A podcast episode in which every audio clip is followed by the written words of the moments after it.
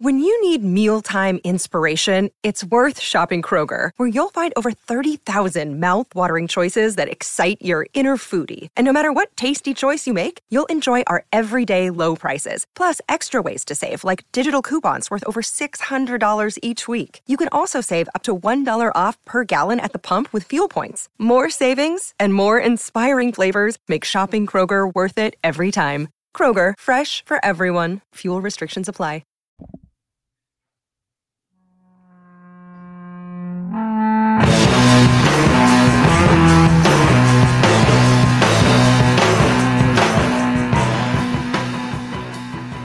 Hello, folks, and welcome to the A to Z Sports Big Orange Podcast. I'm Charlie Burris. That is Zach Reagan. Wherever you listen throughout the world, we thank you so much for listening to us. Zach and I talk everything Vols every week here on the Big Orange Podcast.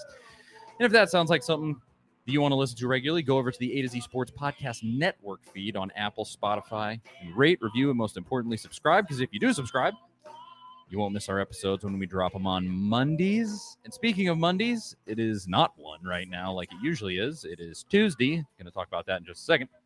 But on Mondays at 4 p.m., we go live on the A to Z Sports Nashville YouTube page. And you can tune in live there and comment, come hang out, and very literally be a part of the show. So go do that and subscribe to the YouTube channel. Hit the notification bell, the like button, and share the show if you feel so inclined. Tell your friends about it. We want as many people watching as we can get. But at Charlie _ Burris, at Zach TNT, at A to Z Sports, this is A to Z Sports.com, Facebook.com/ A to Z Sports. That's all the stuff.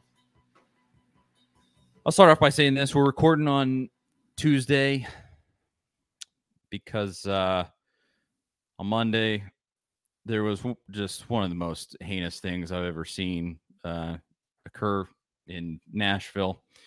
The shooting of those school children and some of their teachers too.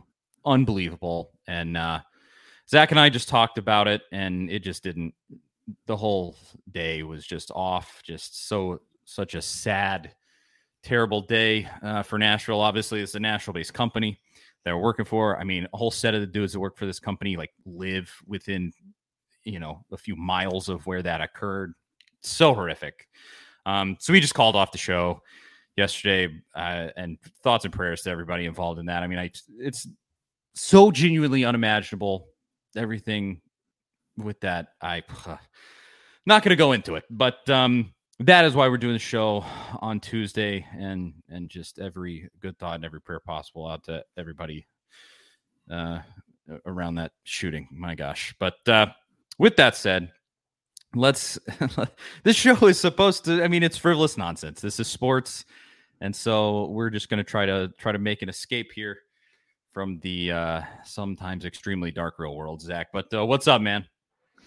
Yeah, it feels kind of weird being here on a Tuesday, but yeah, certainly you said it well there. Just a horrific day yesterday on Monday, and just can't imagine what those families are going through, and really not really anything you can say except you just have them in your thoughts and prayers, and just, again, can't even imagine what they're going through. But Tennessee was, still back on the practice field today. The show must go on in the world of sports. It's like, yeah, it never really stops for anything. So they were back out there today. We're going to talk about it all. Let's start here, because we haven't had this show, actually. Well, let's start here first before I get into anything. This is honestly, I mean, probably the most important thing we can do as far as this show is concerned in itself. We've got to talk about these sponsors because they keep the show going. Superbook Sports. There's no better place to wager on your favorite sports than Superbook Sports. Go to superbook.com and download the app today. Superbook Sports. Rattle and Snap Tennessee Whiskey from Logstill Distillery. Make your own luck, just like Tennessee football's fast-paced Rattle and Snap offense with Rattle and Snap Tennessee Whiskey. And Omaha Steaks, get $30 off your order of perfectly aged steaks with promo code VOLS. That is VOLS, Omaha Steaks. And finally, Farm Bureau Health Plans. For better coverage, better rates, and better service, go to fphb.com/ATOZ. Farm Bureau Health Plans. Got to get that out of the way also. But let's talk about this first. The Final Four is set. We had a show at the end of last week about Tennessee losing the Sweet 16. We talked about kind of how at this point Rick Barnes is pretty much cemented as the Mark Richt of college basketball, and you can go watch that video if you'd like to. I think we had a pretty good breakdown of that entire situation. We're going to talk a little bit more about the future of Tennessee basketball today also. But probably the funnest part of that weekend that we haven't gotten to talk about on the show is that Alabama's not in the tournament anymore. And praise be, oh my word, cannot tell you the relief that I felt seeing them get bounced, getting their just desserts, getting what they truly deserved, which was a completely unceremonious, embarrassing loss to end the season. Oh, that was satisfying. And I got to mention that up top because we haven't got to talk about it yet. And Brandon Miller was terrible throughout the entire NCAA tournament. I mean, he set a record for the lowest field goal percentage by a player since ever, I guess, in the tournament. And it was on a minimum of, I think, 35 field goal attempts is kind of the cutoff there. And he shot 19.5%, just dreadful. I don't know if it was, he's a good player, like everything aside, obviously one of the best players in the country. Kind of thought, okay, this is going to end up being the Brandon Miller show in the tournament. Alabama goes to the Final Four. It's just the way I kind of saw it playing out, just because that's how things go, right? Especially if you're a Tennessee fan. But yeah, he was pretty bad. I don't know if the pressure of the tournament got to him with some of the attention that was placed on him. Who knows what some of the fans were probably saying towards him in some of those arenas. But he definitely did not help Alabama out any. And as we saw all season, as Brandon Miller goes, is how Alabama basketball goes. And that's what happened in the tournament. That was, yeah, not just the loss for Alabama, but seeing Brandon Miller as bad as he was. I mean, just one. Some of the statistics were like historical. Like he was just truly atrocious, really incredible. I mean, Olivia Kamwa, I want to say overall, he ended up having a better performance in 3 games in the tournament than even Brandon Miller did. And Kamwa didn't really even do much. He didn't show up in the third game. Yeah. But the Duke game, I mean, you don't get to the Sweet 16 without his performance in the Duke game, though. No. Yeah, I mean, he was incredible. And as I mentioned, we're going to talk about some stuff that's been written about the basketball team this week. You wrote about it on A to Z Sports, Zach. I don't think you were the originator of the idea, but some people have thrown out, oh, Tennessee should replace Rick Barnes with Dusty May. With Dusty May of Florida Atlantic, of course, making Final Four. We're going to give our thoughts on that. See if that would actually be something that Tennessee might want to do, or if that's just ridiculous nonsense that we should disregard. But first, we're going to have to talk about spring practice. We are a full week down for Tennessee football. Spring practice. It's been fun so far. We've all been trying to keep up with it, trying to find out who's been standing out, who's been making their name in spring practice, which we always say, you know, take with the grain of salt, because there's been a lot of guys that make their name at spring practice, but and then turn out to transfer and, you know, have nothing ends up really happening. But we're going to talk about all of that in just a second, right after I tell you about our amazing sponsor, Omaha Steaks. And I didn't get the graphic up. Here it is right here. Look at that promo code. VOLS for Omaha Steaks. Spring is in the air, and that can only mean one thing. Spring grilling. The steak experts at Omaha Steaks have made it easy to spring into something delicious with their semi-annual sale. It starts Wednesday, February 22nd. So make sure you mark your calendar for 50% off site-wide. Need to update that. Grab all your favorites like perfectly aged tender steaks, ocean-fresh seafood, juicy burgers, air-chilled chicken, and decadent desserts. Plus, when you go to omahasteaks.com, use promo code VOLS at checkout, you'll get an additional $30 off your order. That is VOLS at checkout. It's the perfect way to get fired up and spring into something special. Don't wait. Go to omahasteaks.com. Use code VOLS at checkout. Take advantage of this deal. Omaha Steaks is ready to ship your order right away, and you're not going to want to miss this 50% off site-wide sale, because it's only for a limited time. So don't miss your chance to save. Visit omahasteaks.com. Use code VOLS at checkout and get an additional $30 off when you shop. Minimum order may be required. That's Omaha Steaks promo code VOLS go get you some steaks. They are super tasty. Had them sent right to my door. It's good stuff. And thanks to them for helping out the show and keeping us going. Now back to spring ball. Zach, I'll throw it to you first. I think you've watched more of the press conferences maybe and some things like that than I have. You sort of, you're an around the clock, just watching everything like a hawk kind of guy for A to Z with everything that you write. Some of your initial impressions of this first week of spring practice. Well, I think the biggest story for me is the depth that everybody's talked about. It seems like, you know, everyone from Josh Heupel to the assistants is a lot happier with where the depth is, which you would expect in year three. I mean, this should be the case. It's not like it's a surprise. I mean, this is where you want the team to be, but just hearing how excited they seem to be about the depth, and that's going to be super important, especially for the defense. I've really got the feeling listening to Tim Banks talk and Rodney Gardner, defensive line coach, talk that they really want to place an emphasis on being able to get pressure with their front four, you know, their defensive line, without having to bring blitzes all the time to generate that pressure, which would obviously take a lot of, you know, pressure off the back end of your secondary, which is what struggled last season. And, you know, that's to be expected if you're having to blitz a lot to create pressure. And to do that, though, they really have to rotate a lot of guys, especially the way that Tennessee's offense plays. Defense ends up on the field playing more snaps than maybe in a typical defense where, you know, they're playing alongside a traditional offense. So having that depth along the defensive line is really going to be huge, and is, you know, oddly going to help the secondary be better by having all that depth up front. So that, to me, is super encouraging to hear. And I really think the offensive line, I mean, we talked about before spring practice started about that being a concern because you lose Darnell Wright, you know, a first-round pick, maybe a top 20 pick. I mean, he keeps shooting up draft boards. I saw a mock today with him at, you know, 14 to the Patriots. And then also Jerome Carvin, who is incredibly underrated, was a great leader and just another great, you know, offensive lineman there that was playing guard. Replacing both of those guys is tough, but you've got some continuity with the guys along the line. You know, everybody else was coming back. You brought in a couple of transfers. Seems like John Campbell from Miami is kind of locked into that left tackle spot, which to me, that's a great sign. If you already know this early in spring practice that that's probably going to be your left tackle, that means he's probably catching on pretty quick. I mean, very quick if you think about it, especially since he wasn't here, you know, obviously for those bowl practices before the Orange Bowl.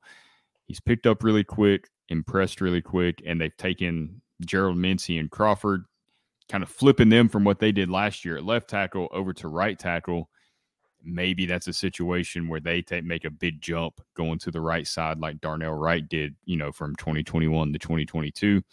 Not saying that's what's going to happen, but perhaps that will be the case. You got to hope. And then, you know, Andre Carriage, the transfer from Texas, slotting in at one of those guard positions that Carvin vacated. He's a guy that's got a ton of versatility, so he's got a lot of knowledge. He's played everywhere at Texas. I think he played tackle there. He played some tight end there. I mean, stuff like that, just knowing everybody else's responsibilities is only going to help an offensive lineman do their job better. So I think there's a lot of reason for excitement there. And, I mean, that's where you win games in the SEC is the trenches. So hearing positive things from both of those areas to me is – you know the offense is going to be good. As long as Joe, you know what Joe Milton needs to do, right? You know that he has to be accurate. You know that he can't throw, you know, bullets through receivers at 10 yards out. As long as he doesn't do those things, we know the offense is probably going to be pretty good again. Maybe as good as last year, maybe better. But it should be in that same range. It's all about the defense, obviously, you know, in the back end holding up, and that all, you know, goes back to the trenches and the offensive and defensive lines. I don't want to over expect anything specifically with that offensive line because, yeah, I mean, the loss of Darnell Wright was so huge, but I also, I don't want to say I'm like overly nervous because I really don't think this is going to happen, but I'm certainly in the back of my mind, you kind of go like, what if this offensive line breaks down without Darnell Wright? Like it's super obvious this coming season that he's gone. And so getting that figured out is it might be, yeah, with the defensive line, it might be like 1A, 1B, or I mean, throw in terms of 1B defensive backs, linebackers of the defense, you can, a ton of that is pretty wide open and positions of need. But Yeah, with the offensive line, just because the offense was so good and it seemed like Wright was just so perfect in what he was called on to do there. He just really filled that role incredibly well and was so good at it. He was a smart kid and really hardworking. And so that is certainly the thing that probably makes me the most nervous going into the season with a new quarterback and a new right tackle. But yeah, I mean, we've heard, nothing looks bad there. You don't have glaring deficiencies where you're like, oh, we're trying to start a kid who's a walk-on at this position. There's none of that. And there was a lot of that experience in the past, right? Yes, I mean, there was a ton of that under Butch, under Pruitt. It seemed like these guys, it felt like under Butch and Pruitt, it was constantly shuffling the offensive line, which is terrible for continuity. Obviously, you want your offensive line kind of set. I mean, it helps everything just flow so much better. But it seemed like it was constantly, okay, we're going to try this guy at guard. We're going to try him at tackle. We're going to move him here, maybe even put him at center. And it was always this revolving door. And they weren't able to just practice in one place a lot of times. And Pruitt, with his philosophy of he wanted every player to know pretty much like every offensive line position. He wanted DBs to know every DB position, which I do get to some extent because his philosophy was, if this guy playing cornerback is also my best safety and this safety goes down, then we can move him here and put another cornerback in there. Like, I kind of get what he was at, but it made it difficult to kind of master a position. And it seems like under Heupel, especially with the offensive line, they're really shooting for that continuity. And in this offense, obviously that's really, really important because of how fast you move. You don't want a guy going from guard to tackle, and then all of a sudden he doesn't remember what his responsibility is, and you're not getting to the line and getting set, and then the whole thing breaks down and it's 3 and out, and we know how that can go. It can just spiral from there. So I think it's part philosophy and just part really being really smart on Heupel's end. Absolutely. Well, so, some of the other dudes of names that I've seen just in the reports from Rock Top Insider, 247 Sports, everywhere, from all the dudes that are there every day.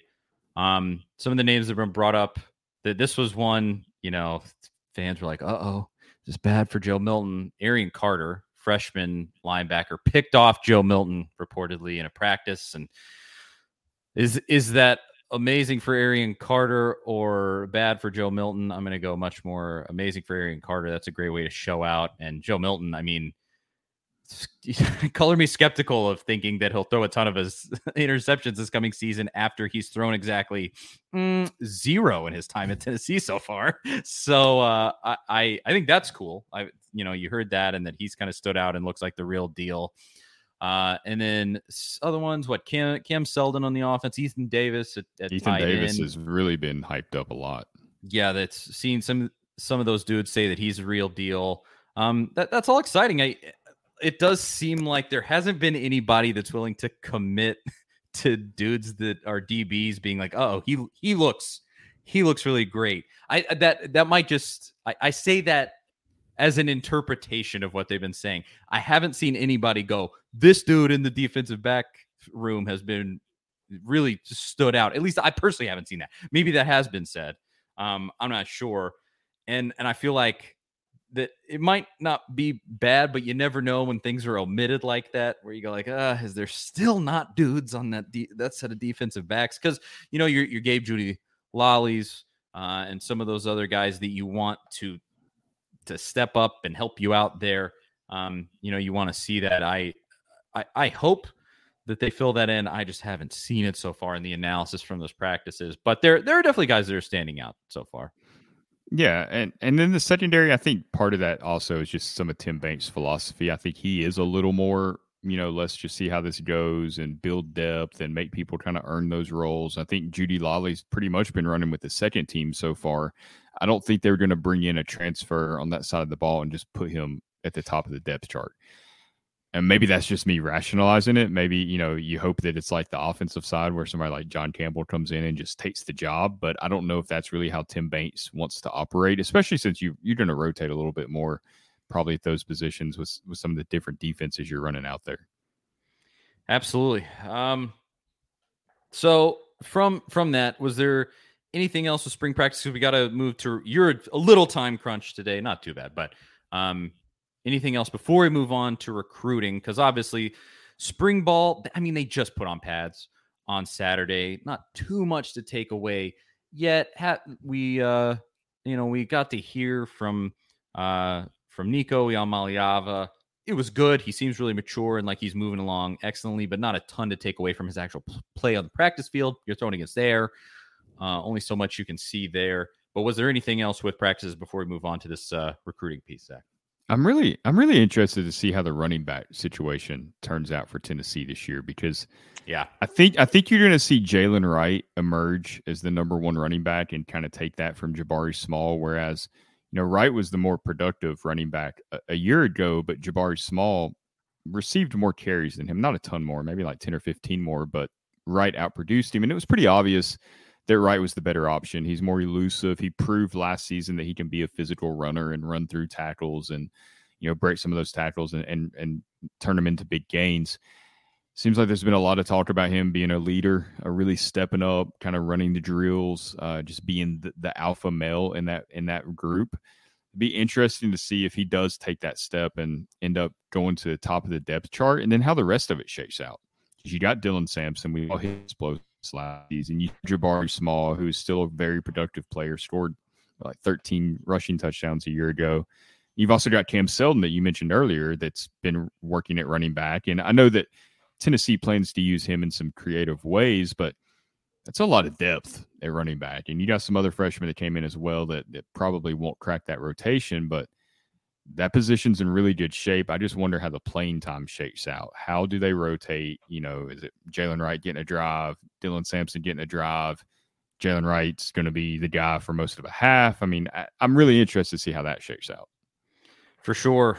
And it'll just be kind of a matter of time. You got the first scrimmage coming up on Saturday. I'm not sure if the media will be privy to them. No media. I think Josh Heupel speaks right after, and that's when the media is allowed in at like 12:30 on Saturday. It's going to be one of those situations where all of those guys go. According to my according to my sources, Joe Milton looked good, or looked bad. Somebody hiding up in the upper deck watching with binoculars. It's a GA. That's who's telling me that. We a little insight behind the curtain there. Some of those guys have connections so good that it's like assistant coaches and things that actually tell them that. But before we move on to this recruiting piece, I just want to say to everybody watching, let's see, we got Billy, Danny, Devin, of course, Big Ten Jeff, as always. Oh, and Charlie's BFF. Yeah. Caleb says, thank you guys so much for this type of content. Exactly what I want to absorb. Absolutely. We are happy to do it. And thanks for watching. Always DDC is here too. Top troop. Everybody, we appreciate you hanging out and commenting and weighing in on everything. And yeah, but it's to your point, Billy also says Dylan Sampson has potential for sure. Completely agree there. He got better in pass protection. I think he still needs to get a little better in those situations. I mean, he had some lapses last season, but he's worked really hard at it and improved. But yeah, he definitely, he has the biggest home run potential, I think, of any of those guys. But Jalen Wright's pretty fast too. Yeah. But I think it's going to be Jalen Wright's time. Obviously, we'll have to see, but it just feels that way to me. Oh, and Jeff says, I'm still waiting on my time on the show. Yeah, I did lose a bet to Jeff. A little bit of a long story there.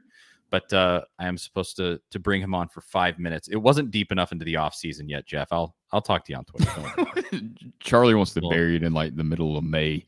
Yeah, exactly. We're just not far enough in to have to have his nonsense on the show yet. He does ask who's replacing the wide receivers. We could discuss that real quick if you want. Who is replacing? Oh, you just like Jalen Hyatt and those. Well, and I also saw a comment up. Coming up here that I wanted to mention too, Devin said, have y'all mentioned how awful Jalen Hyatt was during his Pro Bowl pressers? I don't know. I watched him, and look, I like Jalen Hyatt a lot. I didn't see it. I think he just tried to come across a little too confident and a little too serious. He seemed a little uptight, where it was almost like chip on his shoulder type deal. Like he feels disrespected because of the talk about his route running and this and that, which I think, look, they're fair questions, because he did run a limited route tree at Tennessee. I think we all know that. But also, he deserves the chance to prove that he can, be a good route runner. But he did, his answers did come across a little bit kind of overconfident and just kind of uptight, maybe is the right word. I got that vibe a little bit. Yeah. I didn't see it, so I'll leave that to you.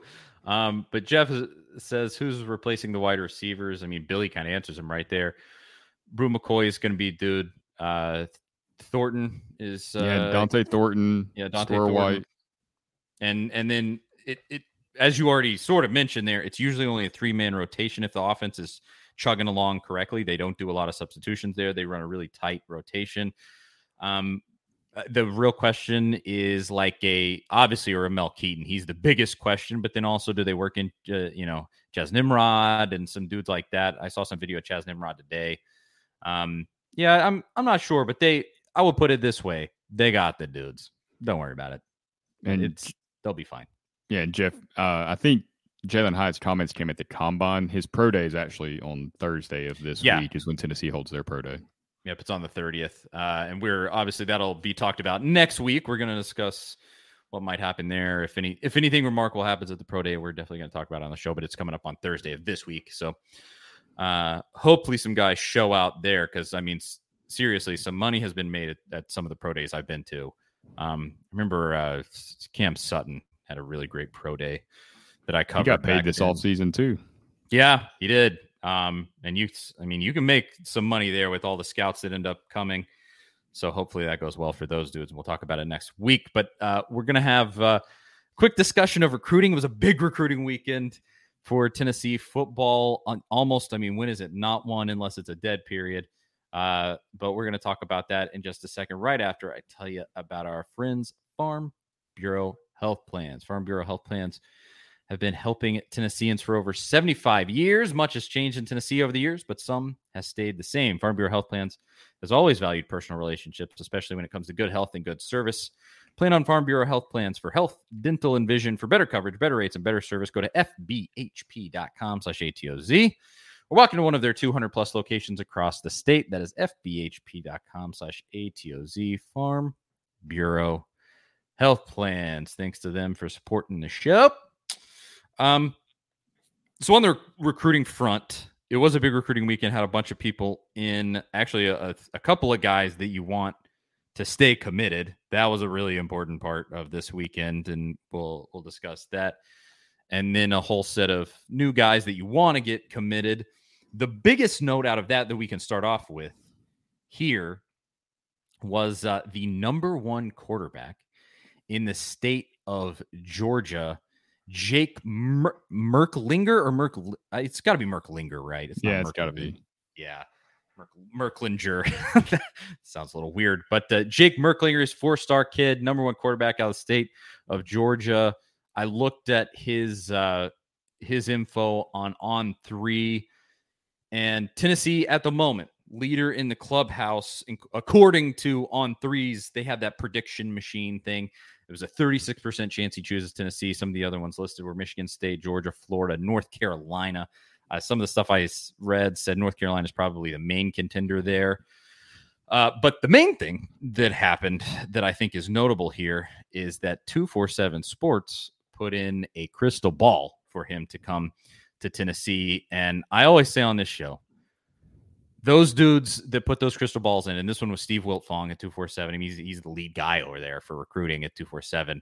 Those dudes do not put those in unless they have a real good idea of where a guy might be going, unless it's just super, super early in their recruitment. And this one, it's kind of in between. You're not super early, but you're also not, near the end either.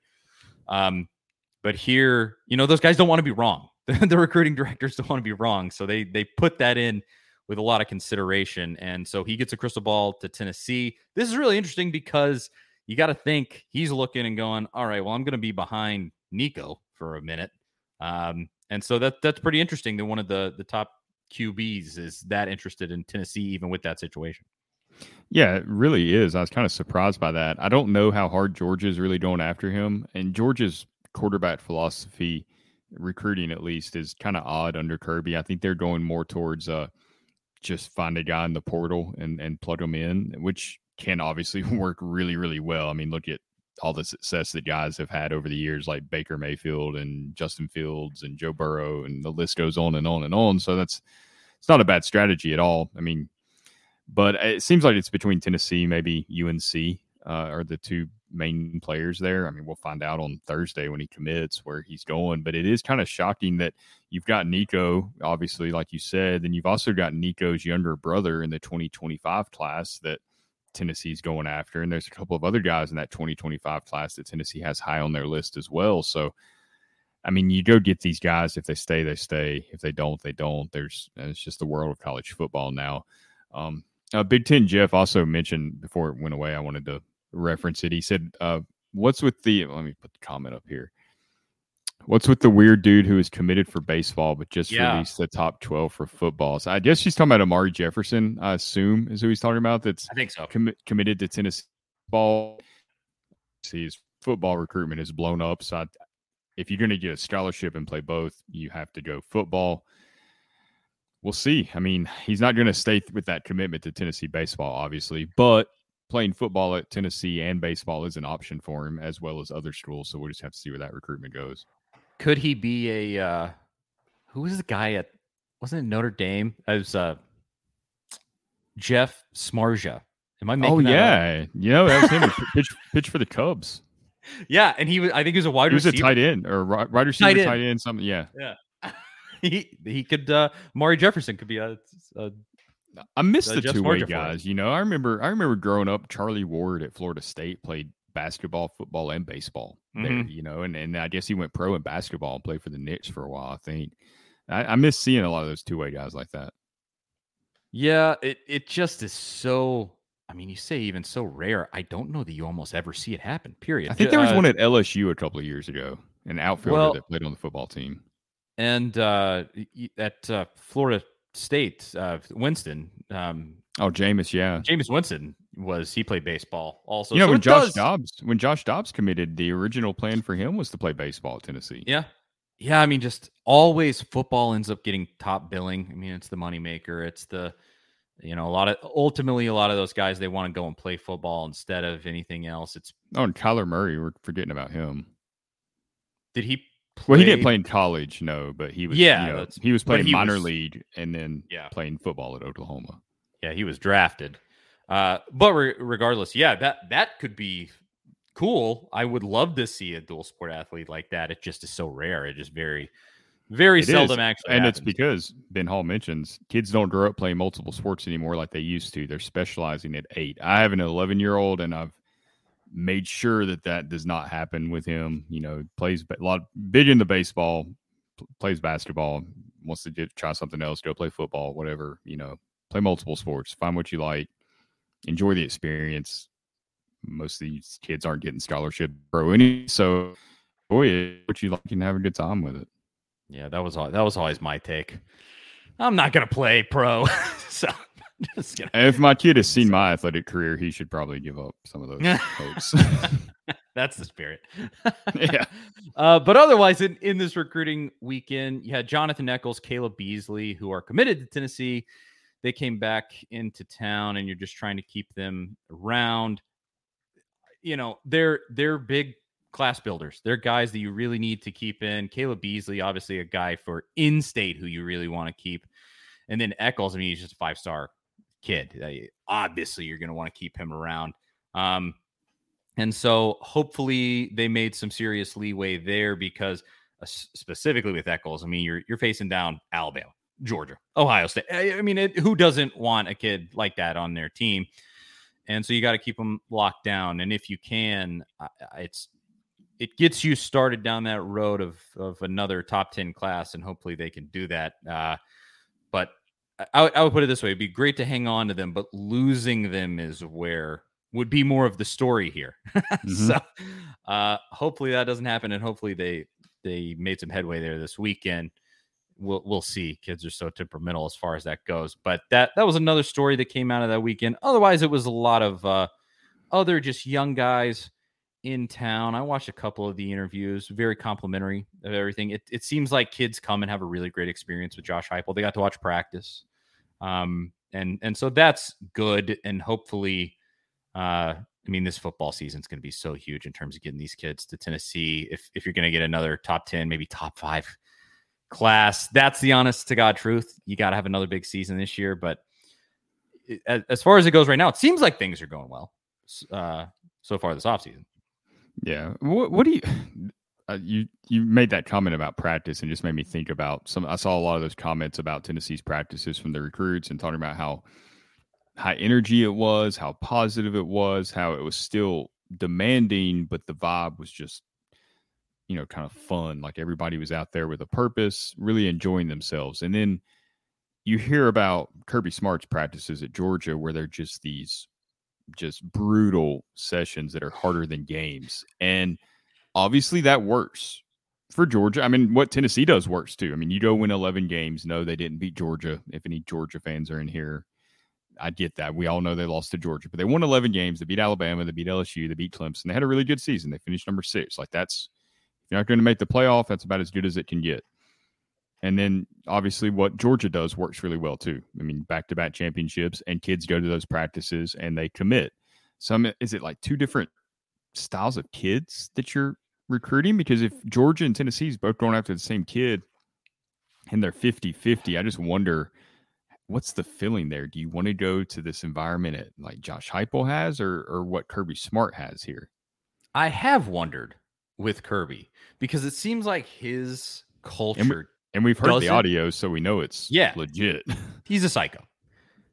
And I have certainly wondered if his culture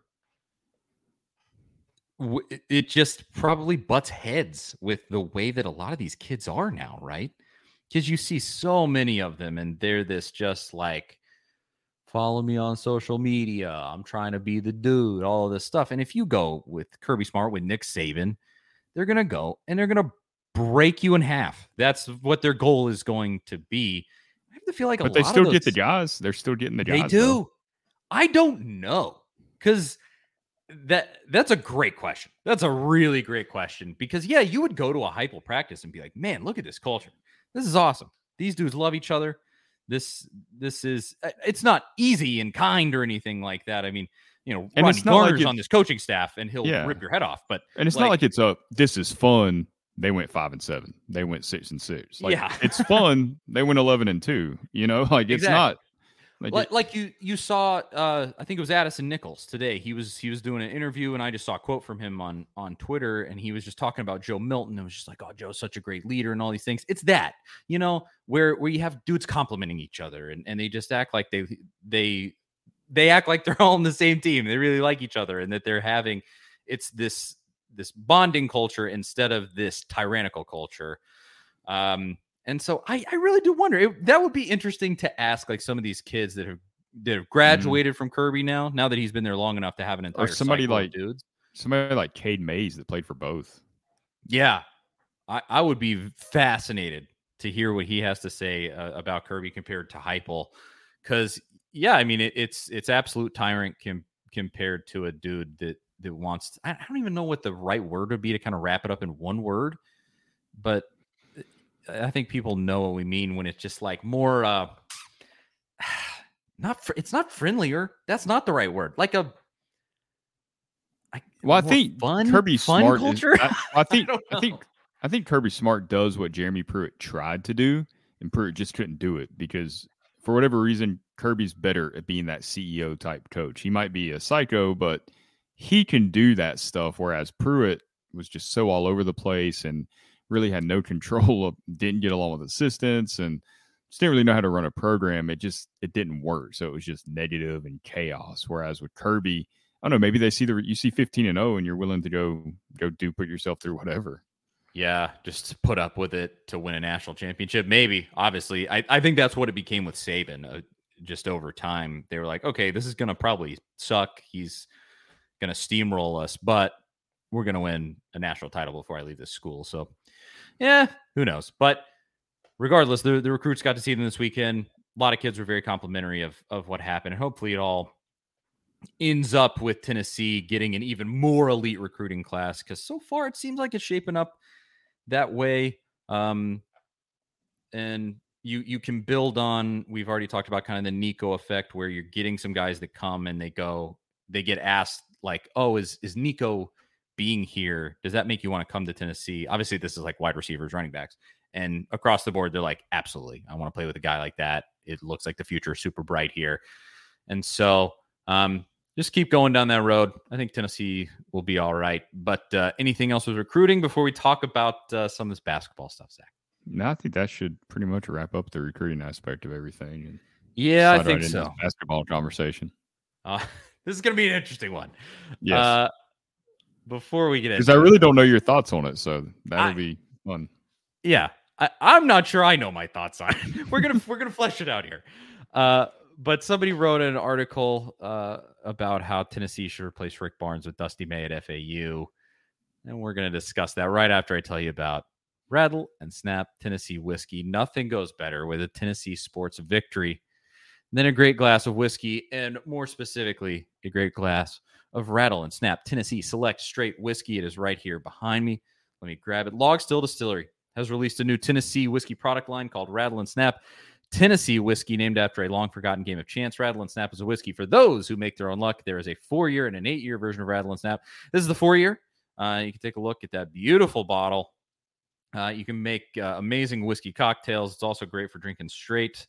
I demolished the bottle of 8-year. It is a beautiful bottle of whiskey, and you should get your hands on either of them. But Rattle and Snap can be found across the state of Tennessee, and then also Kentucky, Indiana, and Mississippi. So run and don't walk to get yourself some Rattle and Snap whiskey for that next Tennessee sports victory. I was hoping to crack open a Rattle and Snap after Tennessee made the Final Four, but instead I cracked open a Rattle and Snap because Tennessee didn't make the Final Four. But then Alabama lost, and I cracked it open because Alabama lost. So, you know, everything comes out in the wash there. But thank you to Rattle and Snap. They're totally awesome. We're supposed to have the Rattle and Snap Tennessee stat, and I guess there's not necessarily one as far as this conversation goes, but the stat could just be that the Florida Atlantic Owls made the Final Four. And, well, here's the stat. This is the second time that Tennessee has run into one of these freaking Cinderella teams that has this magical run that nobody expected. And oh my gosh, Sister Jean and Loyola, they go to the Final Four. Tennessee's still never been to one. Oh, here comes Florida Atlantic. They never been to one, and they make it before Tennessee ever does. And both of those teams beat Tennessee on the way there. Makes me ill. But at this point, I would say not necessarily surprising. To get into this conversation that we're going to have here, you know, this just solidified in some people's minds. It just solidified even further that Rick Barnes will never meet your expectations or exceed your expectations. I'll put it that way. He'll never exceed your expectations for March. I think this season, he met the expectations that I had. I said, this team could beat Duke. They could, but I don't think they're going to make it past the Sweet 16. Now, I thought they would lose to Purdue, not Florida Atlantic. So Duke win, great. Florida Atlantic loss, bad. And in light of that, this was at outkick.com. I don't remember who wrote it. I don't have it in front of me. But somebody over there wrote that Tennessee should fire Rick Barnes, and replace him with Dusty May at Florida Atlantic. And specifically, you have the connection there, Danny White's brother. Where are the Whites not athletic administrators? It's like his dad was the AD at Duke, his brother's the AD at Florida Atlantic, his other brother's the college basketball coach at Georgia. They're all over the place. But his brother's the AD at Florida Atlantic. And the guy at Outkick wrote that because of that connection, he should just go, hey, bro, why don't you send your boy up here to Tennessee? If you put in a good word for me, and we'll make this transaction happen. And Tennessee gets a new basketball coach that can maybe take them to the promised land. I'll throw it to you first, Zach. I obviously have plenty of thoughts on this, but when you read this, what did you think initially? Yeah, well, I actually had saw the talk, and I didn't see that article, and then I wrote something myself about the whole situation. I don't think they should fire Rick Barnes to hire Dusty May. I don't think they should fire Rick Barnes at all. You know, we've went over that discussion. I mean, that's pretty much is what it is. No point in rehashing all that. Kind of what I wrote is like Danny White's in a situation where Dusty May does seem like he'd be kind of the perfect fit for Tennessee because his teams play tough, but they also score points at a higher clip than Tennessee. I think you mentioned that they kind of ran an offense similar to Missouri's, so it's a little more exciting. It's more exciting than what Tennessee currently runs, certainly.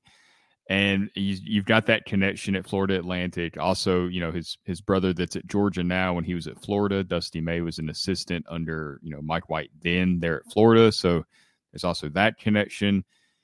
He's taken this team, he's been there for several years, kind of slowly built it up. This was actually the first year they've made the NCAA tournament. So I think after what, 5-6 years? 5-6 years that he'd been there? Yeah, something like that. So that, to me, that is a little concerning because it's like, okay, you haven't really been doing this a lot. It's just lightning in a bottle. And I even said, I think last week on this show, that I'm hesitant to say that you should hire a coach based off a tournament run. So I'm kind of going against my own, suggestion there. But you go 35-3, up until this point, you make this Final Four run, knock off some really good teams. Kansas State, I did not think that they would beat them at all. That was surprising to me. This guy's going to get a job this offseason somewhere. I think Texas Tech has an opening still. I think California. I don't know where he's going to end up, but somebody will hire him based off this run, even if they lose in the Final Four. And if you're Danny White, you're thinking, well, Rick Barnes is almost 70. If he were to retire this offseason, which nobody thinks is going to happen, then you have this perfect option here to just slide right in where he wants to coach a team that plays tough, but it's also something different offensively. We've kind of talked about how you come in and kind of flip some things, and that's how you can really get some kids to buy into a new culture. It seems like a perfect opportunity, but I don't think it's going to be there for Tennessee. I don't think Rick Barnes is going to retire, and there's no way that he's getting fired. Completely agree. I guess I'll give you my baseline here. The only way that I would want Danny to make such an aggressive move if it was a clear upgrade, which to me in this case would be, I already said this last week, it would be Kelvin Sampson at Houston. The guy already made a Final Four. He's had great teams. He made a Final Four at Oklahoma. He hasn't won a national title, but how many guys have? And so, like, to me, that would be like, okay, you are replacing a guy with a literal better track record than Rick Barnes. Period. Okay, you could do that, and I would be like, "Phew, that's aggressive. Wowie, I didn't see that coming, but it's probably a good move." Okay, so that's the one where I would go, "Fine, I love the aggression. Let's try to get better." With Dusty May, so I'm looking at the guys. He probably does need to do it another year. Like, I think, yeah, for a Power Five program to feel really, really comfortable hiring him, I think you need to see this one more time. At least like you go Final Four, and then next year, maybe even if it's just like a Sweet 16, you're like, okay, he can play with these guys. Give him some talent, he can make something happen. I think it would be a bit of a risk at this point, but do you believe in what you saw this year and what you've seen in the tournament, or what we've seen in the tournament? I don't think many of us probably watched any FAU basketball throughout the year, so I'm not really going to, talk about that, but do you believe in what you've seen? That would be the whole point of this. His best year before this one was last year, 19-15. They were second in their division in the CUSA. They made it. They lost in the first round of the CBI, not even in the NIT tournament. And so, he's had one magical year. And you look at the guys that have kind of been like that. Porter Wagner from Loyola, really done nothing. The guy from Florida, Gulf Coast, really done nothing. He's a USC. They did make the tournament this year, but it's not like he's gone on taking USC to a Final Four, all this stuff. The guys who really succeed are like, Mick Cronin at UCLA, came from Cincinnati, had an incredible track record. Cincinnati went to UCLA, made a Final Four. Like, it's that. That's where your sure things come in here. This is, one season. I love the way this guy coaches. Let me be clear. I love the way Dusty May coaches. Seriously. That inbounds play where he runs it like they're wide receivers and they're coming where they set up across the baseline and run it. Genius. Absolute genius. But I... You couldn't justify that to me. I would be very skeptical. Like, I would be like, whoa, this is a little... Everybody even knows me as like the fire everybody guy. And I'm not a fire Rick Barnes guy. I think he's going to retire at Tennessee. But I just think like that would just be, it's just not smart.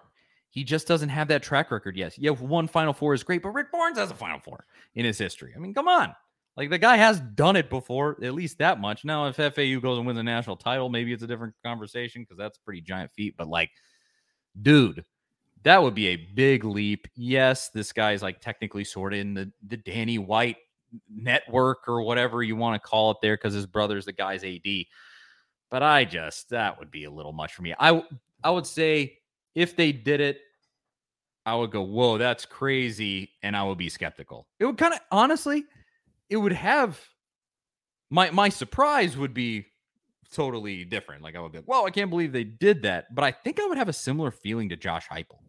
Like I would kind of be like, yeah, this guy might be running a gimmick a little bit. It's not in the same way because it doesn't really translate one-to-one with football, but I would kind of be like, he seems pretty good, but we'll see. Like, I think I would have that kind of feeling if they actually pulled the trigger like that. And with that said, in no way do I think this is going to happen. This is not happening. This is total fantasy land. Jeff says Mick Cronin was at Xavier. Is that right? Yeah, I think so. Because wasn't Hudgens was at Cincinnati forever, and then I think he was replaced. Yeah. No, wait. Big Ten Jeff, I was right. It's Cincinnati. He was in Cincinnati from 2006 to 2019. So did he take over? Correct me on my own show. Did he take over for Hudgens? Is that? No, at Cincy, it was the guy that went to Louisville, the bald guy that got fired. Chris. I can't think. But that was the guy that was at Xavier before, and then at Xavier now it's Sean Miller. Sean Miller, yeah, from Arizona. But yeah, I mean that just would be that's just way too much of a leap of faith, I guess you could call it, where you would just be going, this guy has had one amazing season. Come lead a program that has some of the best resources in America. I mean, like, yeah, Tennessee hasn't been to a Final Four or whatever, but we have more money, more fans, more overall resources than any of these, like Big East, any of these, almost any of the ACC programs too. You have more resources and more fans than almost any of them outside of just the absolute blue bloods like UNC. Like, I mean, and you would just be going here, take over to a dude that's had a single good season. That's nonsensical to me. Does would his resume make you feel any different about the fact that it's not like he's been a head coach for 6 years, but he'd been an assistant for 15 years or almost before he took that job? He had been under Bobby Knight a little bit at Indiana. He is an Indiana guy too, so there would always be that, aspect of things as well anytime that job comes open. But it's not like he just came out of nowhere necessarily. Like he's been grinding away for quite some time in college basketball. So he's seen a lot. I just don't think I would have... I mean, I could dig into him further, that entire history, but I just think I would still have that same feeling of just like, hey, he's been pretty good. We'll see. Where if you hired, again, I go back, like if you had that super aggressive move and went and hired Kelvin Sampson, I'd be like, whoa, now this is a great move. This is a guy who's, been there, done that, made a Final Four 2 years ago and almost made a Final Four this season. And, that's one thing. And this, just with May, I don't think I would get past that until I saw the evidence. I don't think I would get past that stage of just being like, yeah, we'll see how he does, if he could really do it.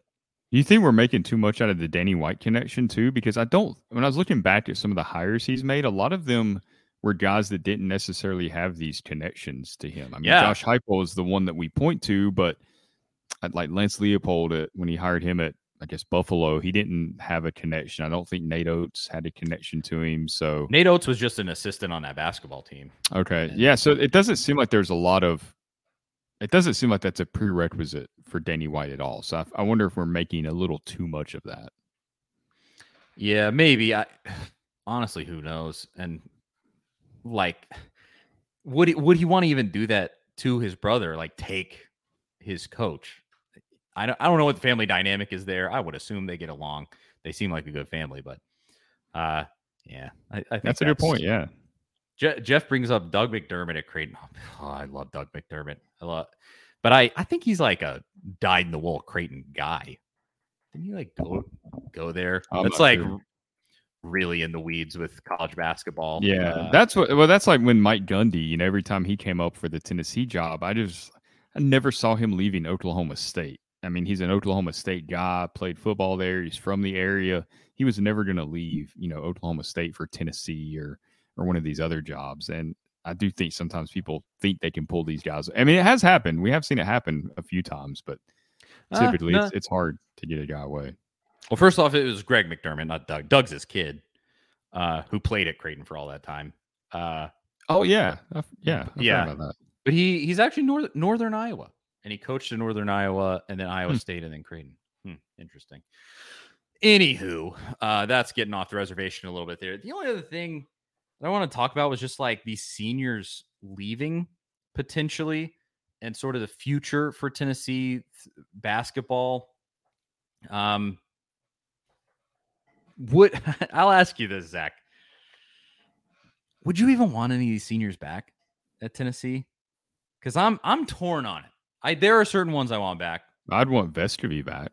Yeah, that's its absolute no-brainer. I would beg Santiago Vescovi to stay at Tennessee. If I knew that Josiah Jordan-James was going to be 100% for the whole season, I would say yes. But you can't count on that, and I think that throws the dynamic off so much where you don't know who's going to be playing each week, each game. And that's tough to manage if you're Rick Barnes and the basketball staff. It's really hard to manage because he's so important when he's out there.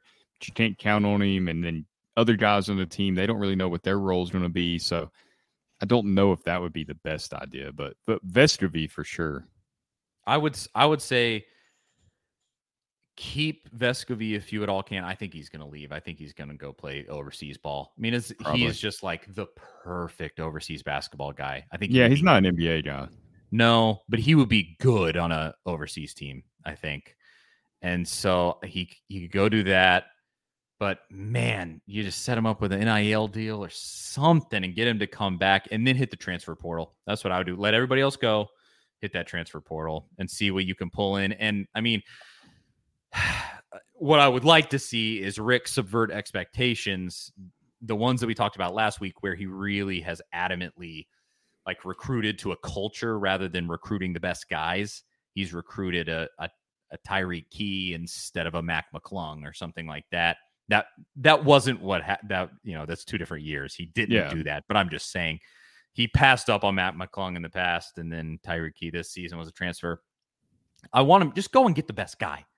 Let these seniors go, bring in transfers, because I mean some of these teams that are in the Final Four, Miami, one of the best players transfer. I mean it can just make such a massive, massive difference, and in basketball. The turnover is it affects your team so much more because it's such a smaller rotation, way less players. So you can flip a team in one offseason with transfers, recruits. Got a pretty decent recruiting class coming in. You got DeLeone in the wings. You got Jefferson in the wings if he doesn't transfer. BJ Edwards in the wings if he doesn't transfer or whatever might be happening there. Just let those seniors go and let's hit the transfer portal. That would be my prescription, but. You know it's not going to happen, though, right? No, it would require Rick Barnes completely changing a lot of his philosophies, and that's just not. It's just not going to happen. And he's almost 69 years old. Of course, it's not going to happen. But he's going to recruit to that culture because that's the style of basketball he plays, and he's not going to bring a guy in that won't play defense. Like that is not. It's just not going to happen. And a lot of those high-profile names. I mean, that's what you're going to get, or that's what you think you're going to get, and you think it's going to be a problem. And I don't see that happening. I don't either, but it is what I would do.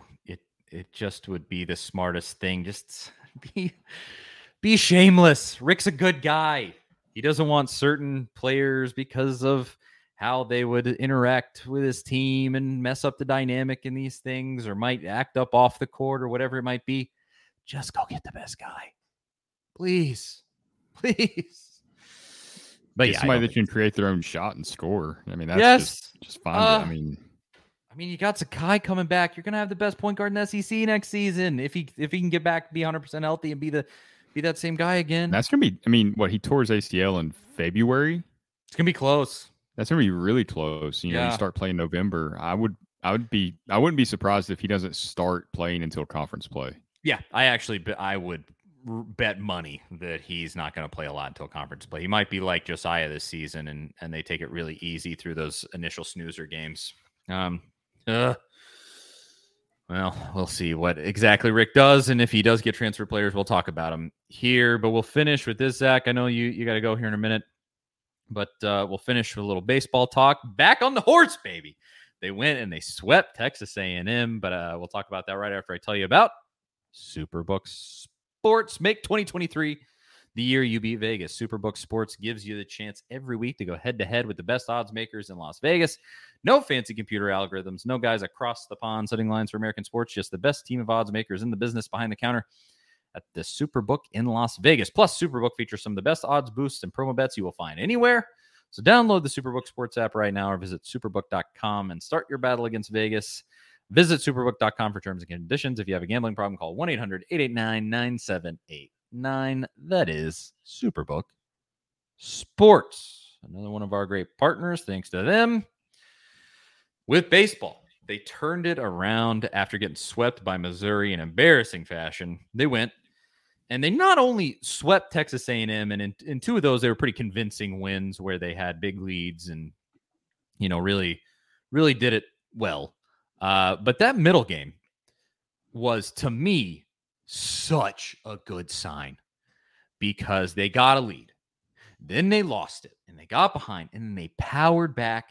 They gritted through it.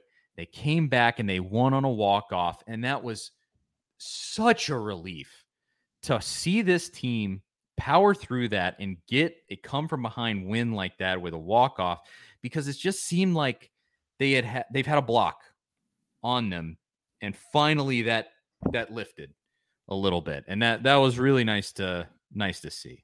Yeah, maybe that. I mean, how baseball is. It's just like when you go through a hitting slump and nothing's going your way, and you did a little C&I single to go through the infield, and all of a sudden it kind of breaks you out of it, gives you some confidence, and you're kind of back in the groove. Maybe that's what they needed. They needed one of those games because they had so many of those games last season. Various times where you saw them get down and they got into the ninth inning and you still felt pretty confident. They could be down by 2 runs. You're like, they'll be okay. They'll find a way. And usually they did. And it was kind of reminded me a lot of last year's team. And also just the weather that game was wild. The wind, one of the wildest triples I think I've ever seen, when we thought the ball was way over the fence and it lands 40 feet from the fence. But so certainly a good sign. Maybe that's what gets them back on track and kind of finally gets this team with the chemistry and everything the way it needs to be. I think they're scoreless right now, actually playing UNC Asheville in the second innings. Hopefully they can pick things up a little bit this afternoon, but they should cruise in that game without any issues. Never mind. The whole inning without scoring against UNC Asheville. Season is over. It's over. No, I really like this team when they get going. It is there. It feels... Well, it feels better than the basketball team. I don't think they're as inconsistent, but it does feel kind of similar to the basketball team because when you see the flashes, you're like, "Whoa, this team's good." They got some zhuzh, whatever you want to call it.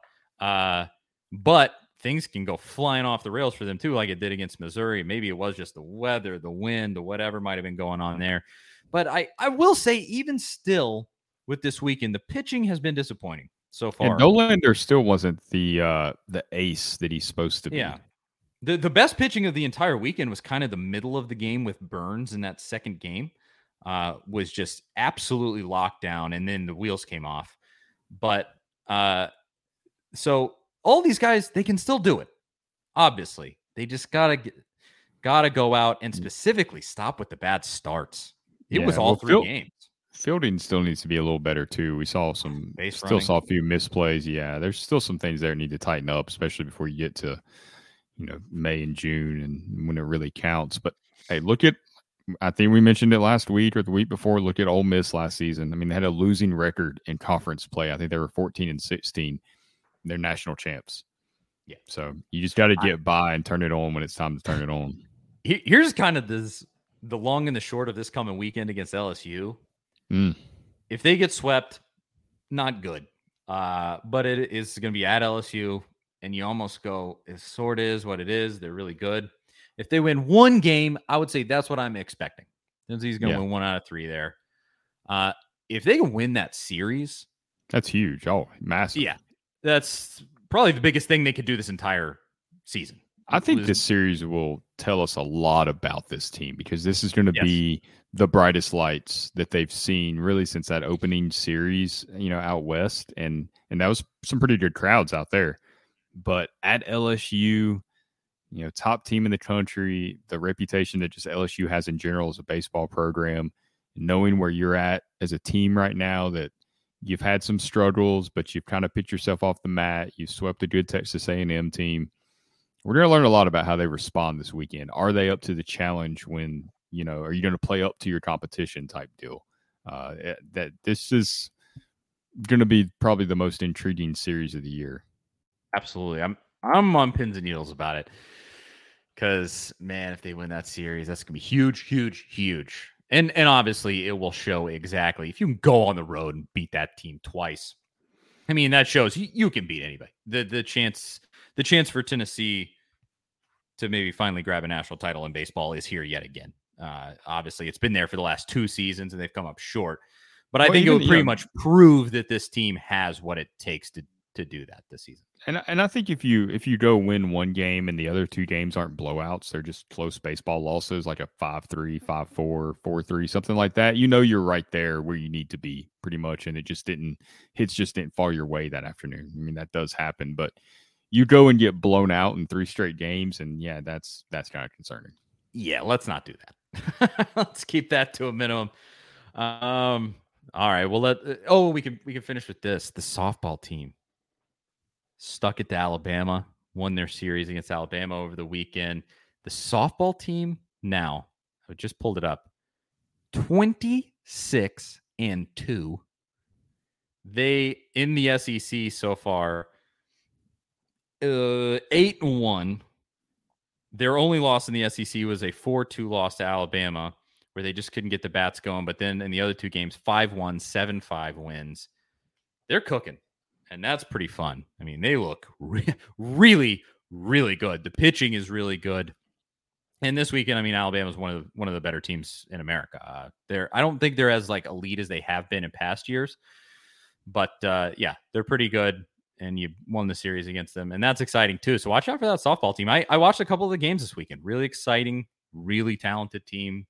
So maybe finally the weeklies can get theirs this season. Everybody. They've been so close. They've made it to the College World Series finals and just haven't been able to win. So maybe this is the year for them. No, everything seems to be, you know, on the right path at Tennessee these days. So you never know. What sport isn't doing decently well right now at Tennessee? I'm Charlie Burris. That is Zach Reagan. Thank you so much for watching the show. Thanks to everybody who tuned in and, They love to consume this nonsense that we put out. At Charlie_Burris, at Zach TNT, at A to Z Sports. Follow us everywhere. Hit the like button. Hit the notification bell. Do all the stuff. I mean, you made it this far. I think you know what to do. Thank you for watching. Obviously, thinking about everybody in Nashville. My goodness, like unimaginable. But that is all. We'll probably have a midweek segment. We'll have to see how it works out. But other than that, hopefully we'll talk to y'all a little later this week. See you guys later.